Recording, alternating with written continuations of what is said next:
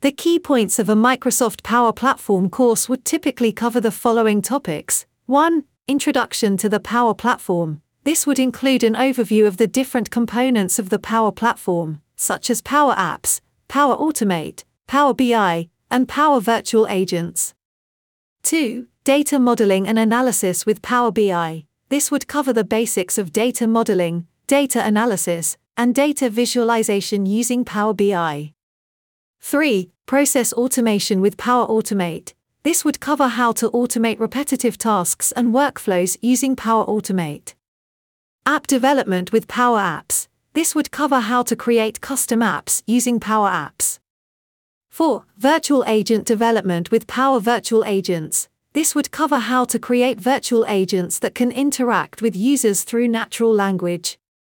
5. Security and compliance with the Power Platform. This would cover how to secure and comply with data privacy regulations when using the Power Platform.